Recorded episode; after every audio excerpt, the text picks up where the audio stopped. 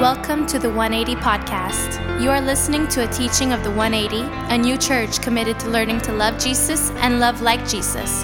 Our prayer is that God would use this teaching to help you grow closer to Him and that you would feel moved to join us in person, where you can grow in community with the larger 180 family. Bienvenue à la balado-diffusion de l'Église 180. Vous écoutez un enseignement de l'Église 180, une nouvelle Église qui s'est engagée à apprendre à aimer Jésus et à aimer comme Jésus. Notre prière est que Dieu utilisera cet enseignement afin de vous aider à vous rapprocher de lui et que cela vous donne envie de vous joindre à nous en personne où vous pourrez vous épanouir au sein de la communauté qu'est la grande famille de l'Église 180.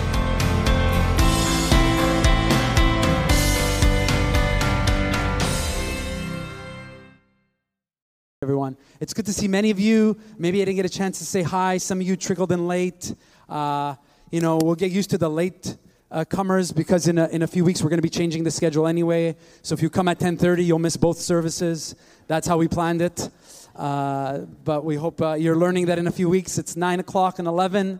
Uh, but we're still like, we got a few weeks left of summer, and we're uh, kind of moving closer to the end of a series on the Psalms. And this morning, I really have the privilege and joy of introducing you someone to that, that is a friend of the 180. Uh, we actually have unique partnerships as a church with different organizations. And if you're part of our church, you know this.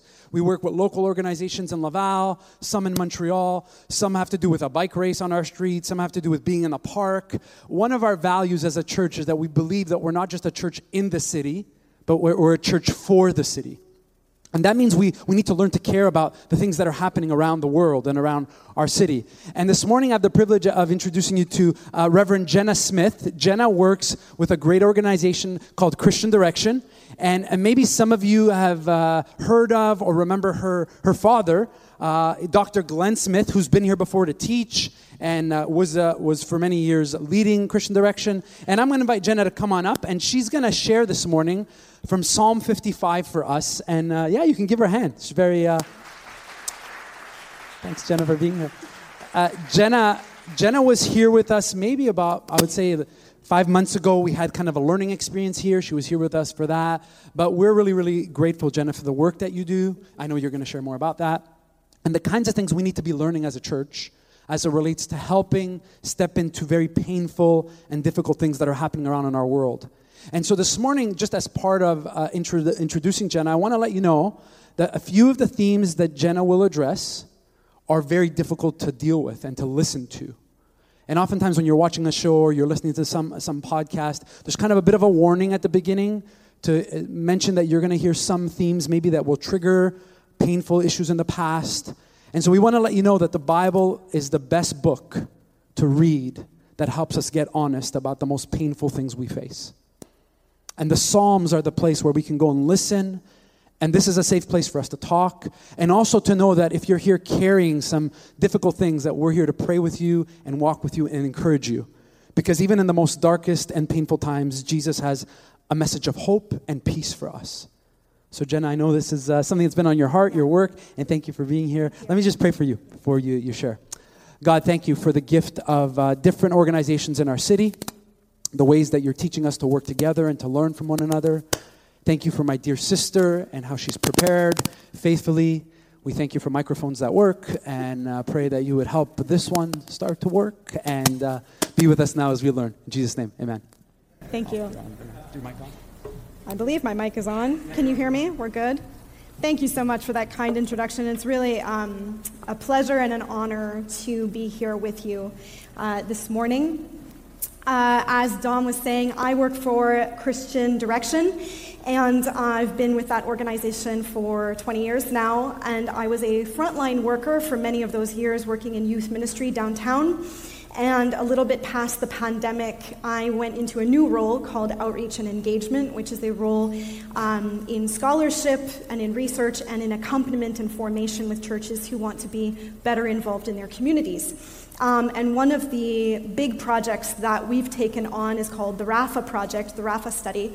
Uh, some of you may have already heard of it. Maybe you filled out the survey that was going around, but it's basically an inquiry, um, a community led study into domestic violence and the church in Quebec. And we're asking the question like, what is the experiences and what is the, how is the church equipped to respond to domestic violence? And if they are not equipped, why?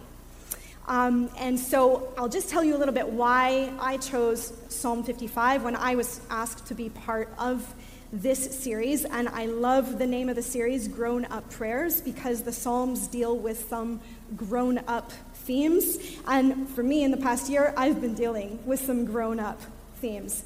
Um, I was invited back in the fall to be part of a prayer service at a church downtown for the victims of domestic violence, seeing as this was the field of work that I was in. Uh, it was the easiest job in the world. In the world, they're like, Jenna, would you come and be part of the service? Sure, no problem. What do you want me to do? Just read this. Great.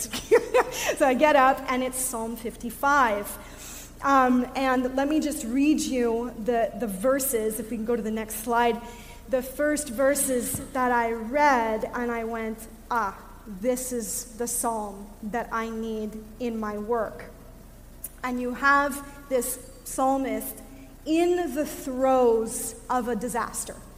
And from the very first verses, this psalmist is desperate, and you can hear the desperation um, it, he says at one point, My heart quails within me, and death terrors fall upon me. He's not just having a bad day, okay? This is a disaster. And these verses, where he says, If an enemy were insulting me, I could endure it. If a foe were rising against me, I could hide it. So if it was someone I didn't like, I could handle that. I expect it. But then he says, It is you, a man like myself, my companion, my close friend, with whom I once enjoyed sweet fellowship at the house of God. So he's a spiritual friend too. And we walked about among the worshippers, and this is the person who turned against him. And so the theme of what I'm talking to you about is what I'm calling relational betrayal. And the reason that Psalm 55 has been with me this full year is that I have interviewed so many women who have expressed this same emotion, this same sentiment. This idea of being in covenant with someone, a sweet companion, and then disaster strikes, and it's not just conflict, it goes beyond conflict. It's about being, feeling betrayed. If we can go to the next psalm, he doesn't let, uh, the next slide, sorry. He doesn't let up. He says, My companion attacks his friends. He violates his covenant. His talk is smooth as butter, yet war is in his heart. I could almost copy and paste those words to the people that I've interviewed who have gone through relational disasters in their lives. Um, in one version, it's, it's, his words are like butter or like oil, but yet battle is in his heart. And this is not to demonize any one person, but we wind up in situations, and this goes beyond just intimate partnerships. We have situations in many relationships in our lives, either we've lived it directly or we know someone who has, where things degrade so much that it winds up into this cycle that is being described in Psalm 55 this toxic environment in which people are living. So, when Church 180 asked me to be part of this sermon series, um, I really do need to thank the leadership for their, their openness of mind because I, I wrote back to, to Michael saying, Well, here's what I'd like. Psalm 55 has been on my mind, and here's what I'd like to talk about. I'd like to talk about violence and betrayal. And I receive an email back, and I'm thinking in the back of my mind, if it's a no, then I'll just, you know, preach on, make a joyful noise unto the Lord, and we'll be fine. Okay? Uh, and I received the email back. It's like, oh, wow. Okay, I'll pray for you. and then punctually, throughout the summer, and I don't know if the leadership knows that, but separate people in the leadership are writing to me like, we're praying for you, Jenna. so thank you. And also to you, the congregation, let me say this. Uh, this is the first time that I will be preaching on this topic in a, in, in a sermon. Um, it is my hope that you will not need to wear a helmet or a life jacket to survive this sermon, okay? I am not, just so you know right away, I am not going to get into any nitty gritty details Um, I am going to talk uh, in peaceful terms and peripherally because we don't need uh, to traumatize ourselves to take note of what is happening and also to learn. Um, it is also my hope that some of the items discussed today, even if it's not your exact reality, uh, will still be useful and insightful and helpful to you and to your close ones. Um, because it's 2023 and we're in the context of Quebec, I'm not going to get into the war part or the political treason. I don't think it's that helpful to us in our context unless I have some very high placed diplomats who need some advice. Do I? No? Great. Okay. When I'm talking, I'm really going to bring this down into the realm of relational, what I call relational betrayal. And we can um, think of examples of relational betrayal in romantic relationships, in family dynamics. Uh, we could talk about workplace toxicity. We know that burnout is huge and has been huge for years, and one of the reasons is because people are in toxic relationships on the workplace. We can even talk about schoolyard bullying, and there is nothing more heartbreaking for a parent than watching their child go through violence on the schoolyard and feeling like they are completely ill equipped to deal with it.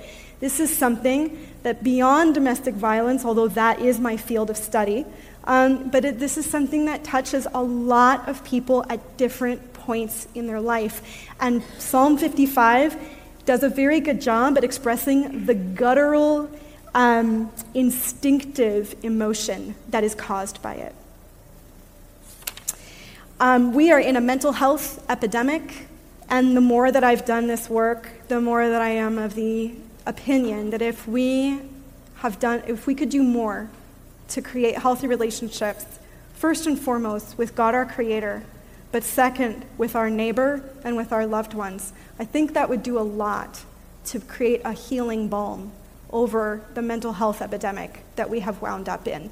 It is not just about being overworked. It is not just about anxiety about our money. I really think that healthy relationships, or the lack thereof, especially first and foremost with our Creator, but second, with our neighbor and with our loved ones, would do a lot.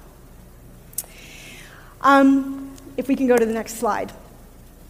When we talk about what betrayal is, it comes from the Latin word um, tradere, which is to hand over.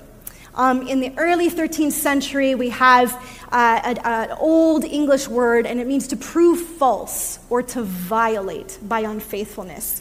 This goes beyond a fight. Okay? Um, there's a counselor, and again, I'm not a marriage counselor, I'm not a, a therapist, so I'm really depending on other experts for this. But uh, a PhD in counseling, Michele O'Mara, says she talks specifically about betrayal and how it expresses itself in relationships, romantic or other. Uh, lying, perpetual lying, it's a betrayal. Humiliating or putting down your partner in public or private as a continual way of keeping someone down. It's, it's the cycle of control. How about committing an act of emotional or physical infidelity? or being physically violent. These are all things that go beyond conflict and go into a space where someone is harmed and perpetually harmed as a means of being kept down. You can go to the next slide. Um, the Bible. I love what Dom said. The Bible's the best place to start on this. The best place to start. Uh, I was working with some teens at one point, and we were studying human trafficking, and we were looking at different stories in the Bible. And one of the kids said, "She says the whole Bible needs a trigger warning." I was like, "Oh, honey, I wish you were wrong, but Jesus is good news." okay, so let me just skip to the end and say all of this has a good news ending. Okay, all of this, and my feeling is a lot of these stories were put in the Bible to build up to the fact that, oh my goodness, we need Jesus. Okay? Here's the thing. So here are four stories of betrayal. First, Joseph and his 11 brothers. Who remembers that from Sunday school? Okay. It took me a while to understand this was not sibling rivalry. They trafficked their brother, they sold him into slavery. They put themselves in a position of power and took money for his life and then manipulated their father. Okay? This is not some little story. I'm happy it ends well, but their sin was great. Here's another one Samson and Delilah. Who remembers that from Sunday school? Okay, so let me refresh your memory. In the book of Judges, Samson's a giant. He's big, he's strong, he's powerful. His mother couldn't have children, and then she was told by an angel of the Lord that she would have a, a, a child, and he was going to be great and rule over Israel, be one of the judges of Israel. Um, and he's also, he's gorgeous. He's uh, built, muscular, and he has long, luscious locks of hair that he cannot cut, or else he will lose his strength. He's the strongest man on earth. And he falls in love with Delilah, who works, she's a spy basically for the Philistines, if I'm not mistaken. Um, he falls head over heels in love with her, and she betrays him not once, not twice, but three times because she is being paid by the enemy army to find out how to remove his strength. So the first time he says, Well, if you tied me up with string, uh, I would lose my strength. So she does, and he breaks free. And then she bothers him again. Okay, well, what's the answer? What's the answer? What's the answer? Uh, if you tie me up with this other type of string, uh, I would lose my strength. You know, and you know, he breaks free. And then he tells her about his hair. Just put this one in your back pocket. He's the strongest man on earth. He's a judge, smart. And she wears him down so much. In verse 15, it says, Her words pestered him so much that his soul was tired and vexed to death. His soul wanted to die. And then she betrays him again, which leads to his death. Just put this one in your back pocket when we say, How come that person doesn't leave their job? They've got such a jerk of a boss. How come she just doesn't leave her abusive partner? She could just leave. The strongest man on earth wound up being betrayed three times by the partner that he loved. He could not get out of the cycle of psychological dominance, he couldn't get out of her verbal abuse. We would call this in 2023 verbal abuse psychological domination. They called it different things back then. So just think about that. David and Absalom, his son. Who remembers David and Absalom? Okay, so it's what we call a dysfunctional family story or a train wreck, okay? Um, this one's a sad one, and actually, many biblicists believe that Psalm 55 was written on the backdrop of this story. That David is actually crying about the son who betrayed him. Okay? My sweet companion. He's talking about his son. It's an awful story, it's devastating. Um, one brother, Amnon, rapes his sister, Tamar. Um, I told you I wasn't going to traumatize you, but it's all in the Bible. It's not my fault, okay? uh, Absalom is furious kills the brother. Okay? This is all in David's household, by the way. David, who we think, you know, man after God's own heart, amazing David. You know, I had a theology teacher who I loved, a brilliant professor, very devout Christian, and he just said to the, the group one day, and we were all, ooh, you know, he goes, he goes, yeah, David was a good leader. He was a terrible father. You know? we're like, oh my gosh, he said that about David. But, um, okay, so David thinks he has reconciled with Absalom. And in the meantime, Absalom is raising an army against his father and goes to war against his father. David did not know what Absalom was, was planning. And it unfortunately leads to the death of Absalom as well. And David, it's one of the, the saddest but most profound passages. He goes into his tent and he says, I wish I had died instead of my son. Um, and then, of course, we've got Judas and Jesus Christ the disciple who betrayed Jesus. Why are these stories in the Bible? Um, well, first of all, they make for great literature. there's operas, there's movies, there's, there, it's just, it's, they're just juicy. But the second one, I think, is because the writers of our Bible we're not afraid of addressing issues of the human condition, and that we need to face the truth that sometimes there is no limit to people's bad behaviors. This is true. And we see how this all this arc builds up to the fact that when our Redeemer is born, we know we need this. We need a better news story. We need for someone, through his death and resurrection on the cross, to say, the new plan is we no longer need to live this way. The reason I chose these stories, if we can go to the next slide, is that we are, have to face the fact that conflict is conflict, but conflict is not necessarily betrayal, abuse, and conflict is not a cycle of harm. And vice versa is true. Abuse and betrayal and a cycle of harm is not necessarily conflict. Let me unpack that. A conflict, I think, speaking of grown up prayers and grown up things, a conflict can be a way for us to grow up. A conflict can be a disagreement over a decision, a situation, it could be a conflict of leadership, a conflict of vision, just a disagreement. I can name you examples in the Bible where there's healthy conflict or even unhealthy conflict, but for instance, uh, Paul and Barnabas were in a conflict, and then they split ways because they decide that's just the better way to do things. And some people, some historians, would actually say, you know what? The, the church grew through that because Barnabas continued mission over here and Paul continued mission over here. No harm, no foul. There are letters in the early church, letters from Paul and from different people to the church, where they talk about resolving conflict, and they think that that's a really good way for the church to grow, for people to become sanctified and to grow in their Christian faith.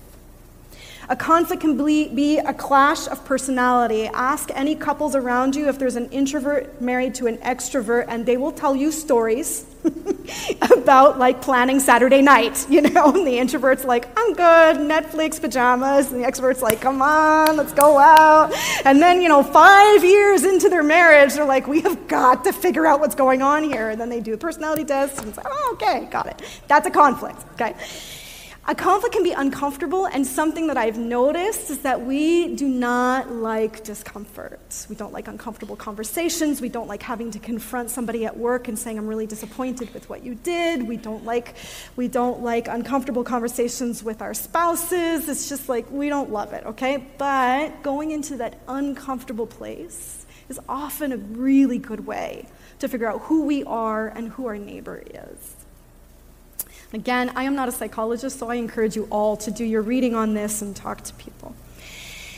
When we are talking, however, about what the psalmist is referring to in Psalm 55, we are on another playing field. We are in something that we can call a cycle of harm, meaning words, actions, patterns of behavior are used to dominate somebody else. And in all the four stories that I listed the Absalom David story, the Samson Delilah story one person wanted the harm of the other. That is just how it was. Judas appears with soldiers, knowing Jesus is going to be harmed. This goes beyond a conflict. He knew that Jesus would be harmed. And so it's important for us to consider that the Bible not only talks about conflict, fights, disagreements, clashes. That's really good stuff to talk about. It also talks about this darker material. Not fun, not easy to talk about, but it's there, and I think it is there because we have these writers of our sacred texts. We have the Holy Spirit, we have God and His Son, Jesus Christ, and the Trinity telling us and pulling us into sometimes hard things, hard subject matter, so that we know that we can take a stand and look what is God's plan in all of this. So let's go back to Psalm 55 if we can go to the next, um, next slide. So, the praying through this, and so I really enjoyed addressing this, um, this topic through the lens of pray and pray like a grown up. And on the backdrop of all of this relational distress, everything that we assume David is going through on the battlefield with his son, here's what he writes He says, As for me, I call to God, and the Lord saves me. Evening, morning, and noon, I cry out in distress, he hears my voice. I have a specific prayer practice in my life. Every morning I read the book of hours. Um, and I recognize this verse because one of the, the, the chanted uh, lines that comes back uh, is written this It's in the evening, in the morning, and at noontime. I will complain, and he will hear my voice. When I read that in the book of hours the first time, I thought, well, that's counterintuitive because I didn't think that it was okay to complain. and also, like, that God just takes it. Like, come and complain. Come and complain. This path of crying out for crying out's sake is available to you. This is the first lesson of prayer, I think, that Psalm 55 is giving to us that this idea of lamenting, of crying out, of complaining with no agenda, no expectation, no measurable action other than that is available to us. This is something that David does. This is something I would argue that Jesus puts into practice. He cries out on the cross. I don't know if you saw that this summer. That it's also another verse from a psalm. If we could go to the next slide. So he is on the cross, and about three in the afternoon, Jesus cried out in a loud voice, Eli, Eli, lema sabachthani, which means, My God, my God, why have you forsaken me? He doesn't say, God, God, what's the plan here? He doesn't say, God, God, get me down from this. He just cries out with, and it, that's the full prayer. Just cries out. I would also say that these verses, in the evening, in the morning, and at noontime, I will complain, and he will hear my call. They give us something of a practice. And I say that it's not just about prayer, but it's about prayer practice. And I love that idea of a prayer practice. Because prayer practice doesn't just address the words that are used, but it addresses the how, the rhythms, the environment the people that you pray with. And so, what we have here, David, I'm just going to say the psalmist is David for argument's sake. Uh, he's giving us his schedule. I've got a schedule in the morning, at noon, and in the evening. this is what I do. Um, we have practices that are available to us. Uh, two of the women that I interviewed in the context of the RAFA project gave me two success stories of prayer, how prayer helped them exit out of a violent relationship. Um, the first one said she had a, a Holy Spirit moment. It was like this epiphany in the midst of one of her very, very difficult periods. And she heard the Holy Spirit say, Call this couple. It was a couple that weren't at her church. They had known her since she'd become a Christian. They lived another town over. She hadn't talked to them in a while, but she called them. And she said, I have to tell you something that's going on in my life. And by God's grace, they said, Why don't you come over right away? And she did. And they started praying with her, and they said, We're just going to pray with you until you decide what you want to do. And she said, Every week, they were the only ones who knew what was happening in her life, the only ones. And they prayed with her for years, and they still pray with her even though she's out of her relationship. Some experts would say that what she has done was the safest thing she could have done. She created allies for herself, she created a safety, safety network, she created a circle of trust. And also, having those two people in her court gave her the courage to act further in her situation. Same thing, another woman gave me another success story, very similar to the first one. Um, she had met with a nun um, and was misunderstood. Person didn't understand what she was going through. And so she courageously went to another spiritual director, also uh, someone who had taken vows, was a nun. That person said, uh, I completely believe you, what you're going through. I'm going to start praying with you. until you tell me what you want to do, until you have a plan. And she said, To this day, I pray for her every day. She prays for me every day. Same thing. She created a circle of trust. The prayer practice is actually, was actually as important as the words of the prayer. It was the fact that she created an environment. Both women created environments and they created a circle and they created like a, a, um, a, a net network of allies. Uh, that's just one example how the practice becomes as important as the words themselves. And so, if you are in a small group, or you, I would say, like, no matter what situation you are in in your life, uh, I hope to God it's nothing as distressful as the things that we've seen today. But your practice and your network is probably, I would say, as precious as the words of the prayer. The prayer also in Psalm 55 states this is wrong. It just says it. He just comes back to it over and over. I have been betrayed. He doesn't try to work its way, well, maybe I was wrong. God, what do you think? It is okay as well, and this is another practice that is available to us in prayer that if we feel that we have been wronged, or if we feel we are stuck in a toxic relationship, or if we feel that we are in an impossible situation relationally, it is all right to just state it. And sometimes in stating it, we gain the clarity as to what needs to be done.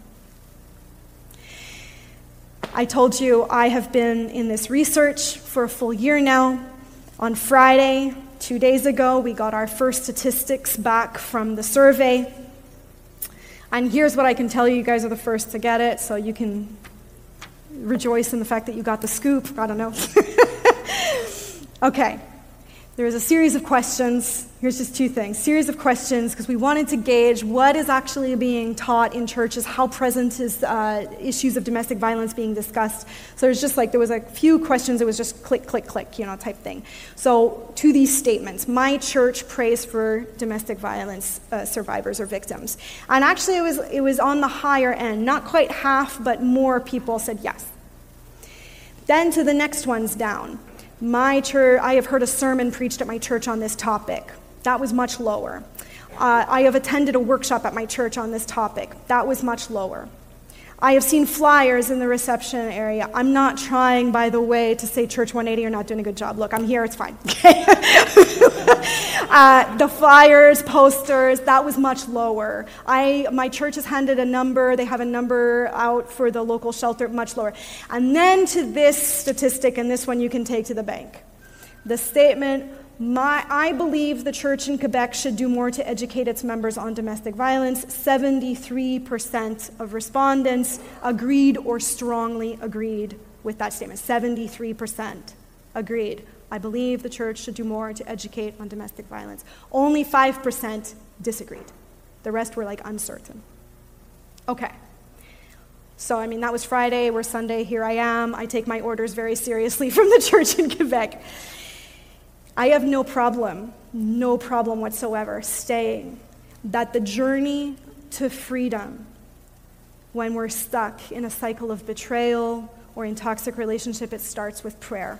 What I am hearing from these statistics, from how people have responded to this survey, and this is the, the respondents, it's not me. The prayer, we're okay to start there. We cannot stay passively in a state of prayer. I am hearing from people they want more in their minds and they want to know more what to do with their hands and their feet. And so the prayers that we have, we have guidance in Psalm 55 on the prayers that we can do, on the practices that we have, and on the sentiment and the emotions that we are allowed, that we are completely free to express. But we, I would be wrong to say that it ends there. And actually, in Psalm 55, we have, we have avenues of what is suggested to us in this sacred text as to what God's desire is for us and what is you know, appropriate for us to desire facing this dark matter. If we could go to the next slide. Okay. The psalmist is very, very clear.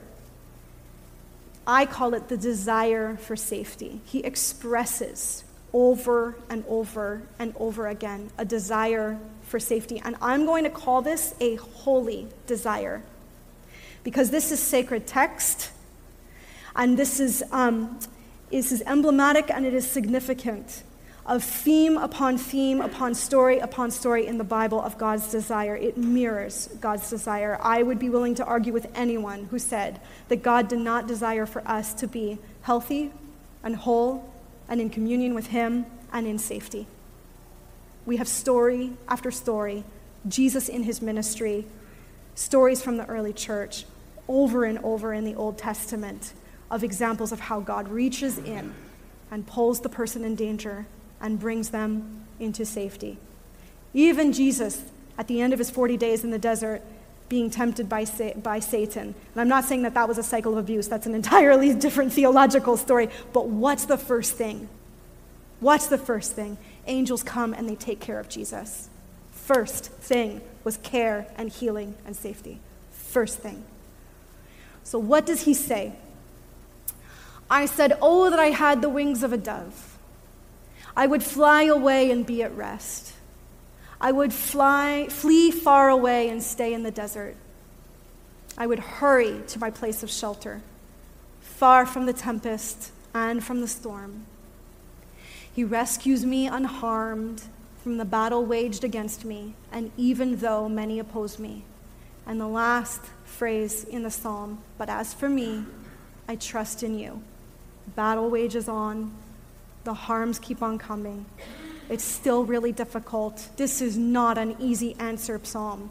But what's the last thing? As for me, I trust in you. And so I think that this expresses desire, and I'm going to call it holy desire because we are designed to desire this. We are fashioned to desire this. There's a beautiful folk song uh, that was uh, inspired by this psalm um, some bright morning when this life is over, you're not going to get me to sing. Uh, I'll fly away. Take the, they take the line, I'll fly away. And then it's when I die, hallelujah, by and by, I'll fly away. Now, what's interesting is in the folk song, they talk about it as the journey to heaven. On the wings of a dove, go- and it's when this life is over. It's a little different in Psalm 55.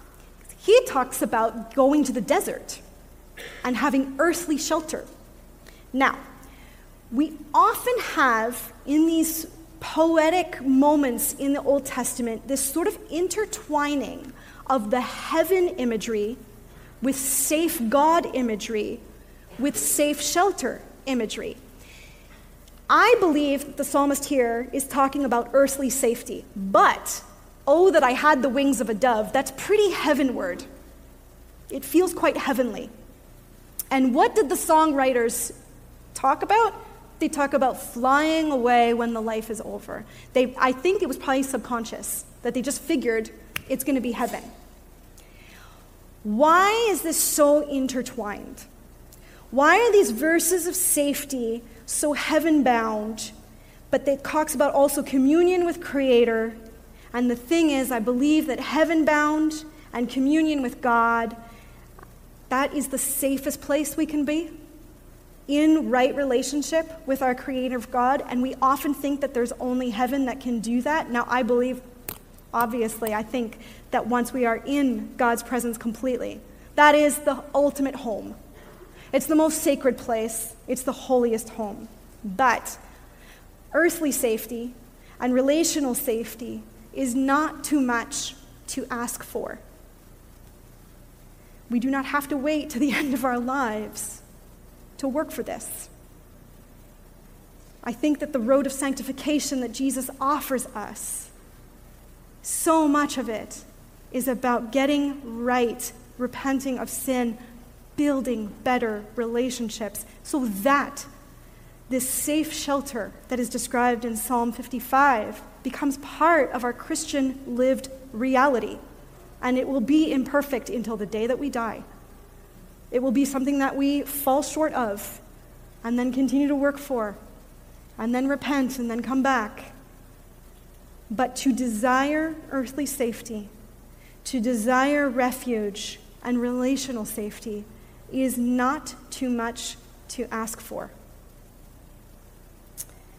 And I will put my cards on the table to say that when I get phone calls um, from people who are still caught in a cycle of relational danger, my first question now, because of everything that I've learned, is Are you safe?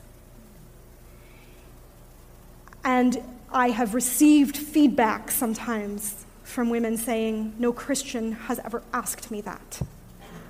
We need to ask that question more often. Please, please, please be the people that at least are aware of the importance of relational safety. And I will put my cards on the table again and say that I do not hesitate, not for a moment, to get people in touch with accurate resources and appropriate services so that they can get out. So, I believe that the holy desire that has been expressed in Psalm 55, we were fashioned for it, we were designed for it. And the good news through Jesus' death and resurrection on the cross is that there is a plan for us to be there even if we are not there yet. And so I speak to you today. If you are living any form of relational betrayal, of toxicity, be it at work, be it in a situation with a friend, family member, or be it in your partnership, your desire for health, for safety, for healing, and for shelter is a holy desire. Holy because we were designed for it. There is nothing in Scripture to, to suggest that we were designed for anything less. I speak to you.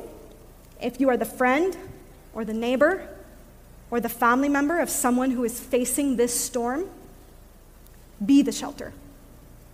Be the port in the storm. Do what those saints did for those women. Be the good news prayer story. The two questions that you could ask that would be the most helpful what do you want, and how can I help? Can I pray for you? And when you're ready to act, can I assist you? Those are all precious phrases, precious, precious phrases. And I speak to all of us, regardless of what our situation is, that the safest, holiest relationships and the safest of homes and notice I am not saying the escapiest of homes. we are called to hard things. We're doing it right now, having hard conversations. But it is in the arms of our Creator God, in communion and in relationship with Him. So, in that, can I ask us all to read this as a blessing, um, these verses?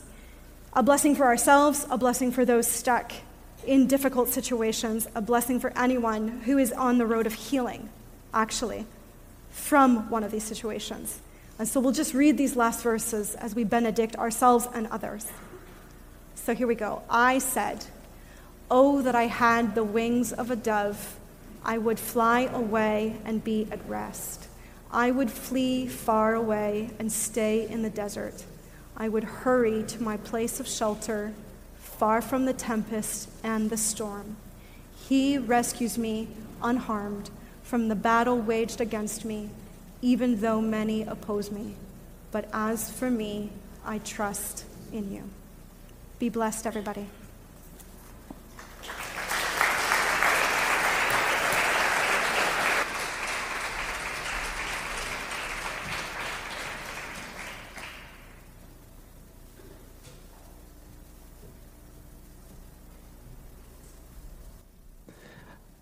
Wow.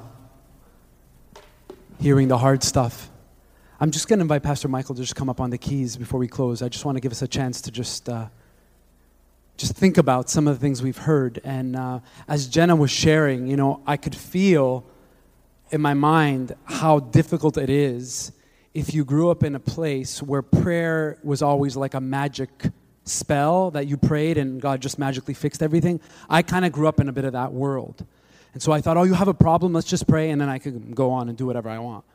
And when you hear the Psalms, the prayer is just the first step of then acting and responding and being God's people in very difficult situations. So, Jenna, thank you for doing the research, the work that's going on that's just kind of started, uh, your commitment to speak and to help churches learn to think about this. But all of us maybe heard that in different ways. I would be lying to you if I didn't tell you that growing up, I experienced real strange types of abuse in my home. And many of them were washed away, and many of my family weren't believers. And some of the best lines I heard were, were, were tough, and we don't talk about this, and that's what men do. And there's all these cultural dynamics at work. And so maybe that, that was your experience as well. But I'm so grateful for the Bible. I'm so grateful for what the Bible invites us into and how Jesus invites us into this place where he becomes the good news in the midst of all of this kind of bad news.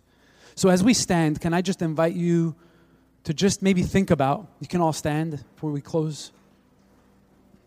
Is I just want to just say something about two different, different types of people that Jenna alluded to before I pray. I really believe in my heart that nobody wakes up in the morning and decides, I can't wait to be an abuser. Nobody gets up and says, My goal in life is to abuse and control and to hurt other people.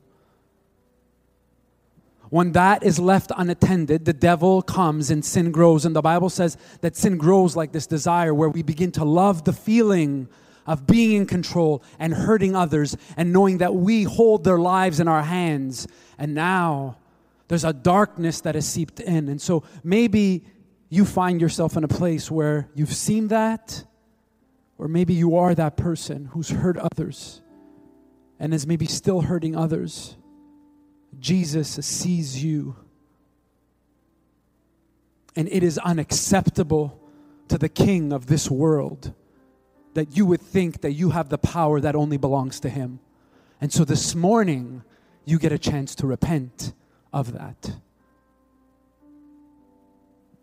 You get a chance to say, I think that some of those habits and patterns have creeped into my life and they've become okay, and I'm a good liar, and I manipulate, and Jesus is not okay with that. And his people will not be okay with that. But we invite you to come to our Jesus who forgives and restores and who can heal those things. So maybe that's you. And if that is you, the most awkward thing I could ask you to do is come to the front. So I'm not. But I am going to ask you to come and talk to someone so that we can enter that space and walk with you without shame and help deal with that situation. Maybe for you, you're on the other side where you feel helpless and no words and no voice. Jenna gave you the words, maybe that would help. I've asked Jenna this question before, and I've often asked her, Do men sometimes report that they're experiencing certain kinds of abuse? And she said, Yes, as well. This is not just a man or a woman thing. It's an issue of how sin grips our lives and comes to destroy everything that gives life, which is the way of Jesus. And Jesus has set us free from that. So, in a minute, I'm going to pray. And together, we're going to trust that God has some new things to show us. And we're going to welcome His repentance and His peace and His goodness to not only pray what the Bible teaches us to pray but to respond with the strength that God gives us to be the people who long for His healing and His goodness in our lives. So let's just pray together.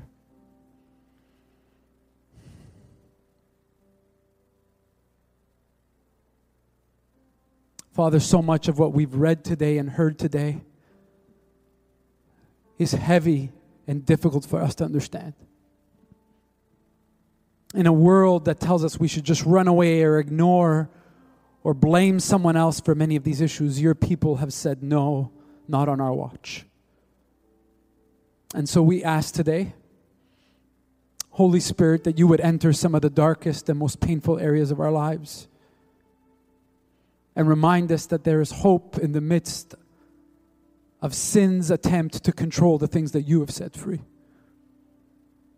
I pray for us as a church that we would be, maybe in a simplest way, for a friend or a coworker a listening ear, a safe place, one who prays and comes alongside someone who's struggling with some of the things we've read about in Psalm 55. I pray that you would continue to bless the research that's happening through Christian Direction, Jenna, and the team, and help us to be a light not only in the church but for the city. As I think of police officers and teachers and workers and social work who deal with so many of these painful situations, that they would know that there are churches who are ready to respond and pray. Make us one of those churches. Make us one of those churches that is ready to find our place among those who are doing their best to help. Help us as well as we go, Father, to find the right times to maybe talk about some of these things with our children and with the next generation. For we know that their future depends on us being healthy families, healthy churches, and healthy communities. And you promise to help us to do that. So may we not shy away from the wise and important conversations in the right timing. So would you guide parents and grandparents and friends and teachers, even as we think about this week and back to school, to help us to create that kind of space? I pray for anyone here who needs to talk to someone now. Pray for maybe someone online who's listening, who's trapped in a cycle to know that they're an email away a phone call away from having someone pray with them. That you would help them to take that step. We pray this in your name, Jesus. Amen. These are some of the most important prayers, prayers we will pray as a church.